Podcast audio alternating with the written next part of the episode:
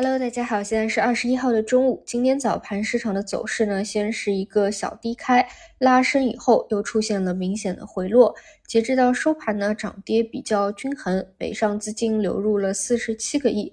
整体来说，指数上方的压力。和下方的支撑其实都还比较明显，更多呢就是区间震荡啊。上方呢主要就是屡次尝试去过三千二百四十九点过不去，出现一个调整。那调整下方呢有三千一百五十点的托底，所以呢我说就是向下啊，就是大家不用担心，就是空间砸的很多。其实主要的问题呢还是现在市场缩量嘛，所以方向上还有持续性上还有赚钱效应上。会比较弱一些，那但是三千两百点以下是好的机会，这一点应该是没有什么问题的。那更多呢是要去看某一天右侧放量阳线起来，什么板块可以跟它进行共振。如果不能前期判断的话呢，可能就选择一些宽基啊，就跟指数同步一点会比较好。那么今天。呃，领涨的呢，一个是房地产，一个是消费，这两者呢，基本都是有一个共性吧，其实就是跟博弈政策相关，并且呢，昨天开始啊，也有一个传说啊，声音就是说最早啊，的在今天星期五还有周末就要开会议了。同时呢，你也可以看到今天北上资金流入比较多，对吧？其实像消费类的啊，就是北上资金特别青睐的。你看今年最早。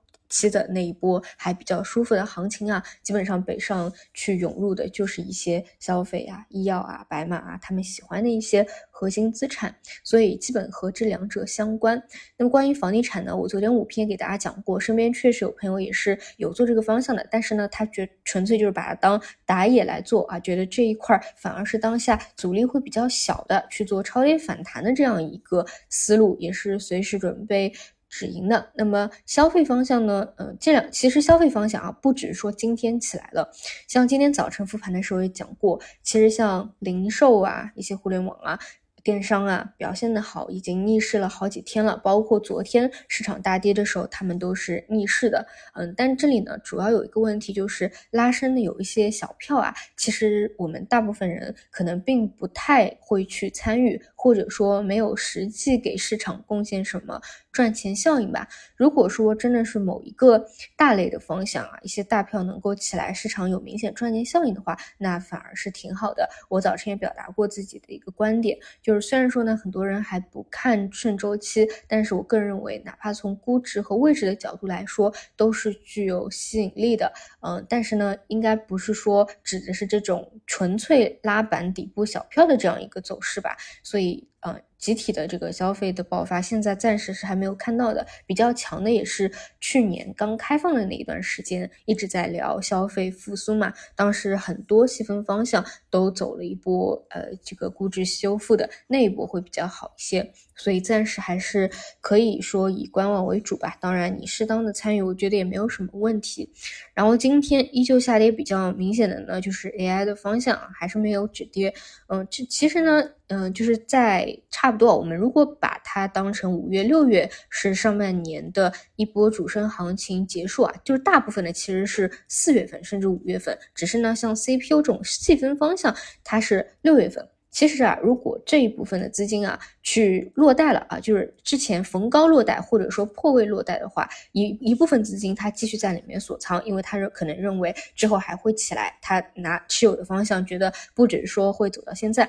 那么如果说有部分资金撤出，那这部分资金呢，其实去向哪里了？它不一定是会去向其他地方的，不一定会去向低位的，因为参与这一块的它本身的风险偏好啊和审美品味啊，也许跟其他的方向就不太一致。啊，他可能会耐心的等等下一波有 AI 方向再回归啊，那下一波什么时候也没人说得清，可能隔好几个月，可能到明年，这些都是有可能的啊。但是呢，这一部分。资金的退出确实也是造成市场缩量的一部分的原因，但如果未来市场有新的方向起来或者多点开发花，增量资金还是会入场的，所以大家不用纠结于啊这个市场的流动性啊，这都是一个结果。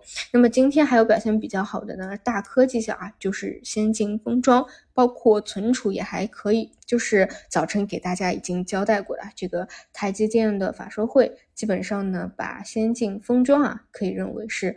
AI 算力这一块的制约瓶颈，所以今天早盘呢直接就有一个反应。当然呢，这个也是短期消息的一个刺激。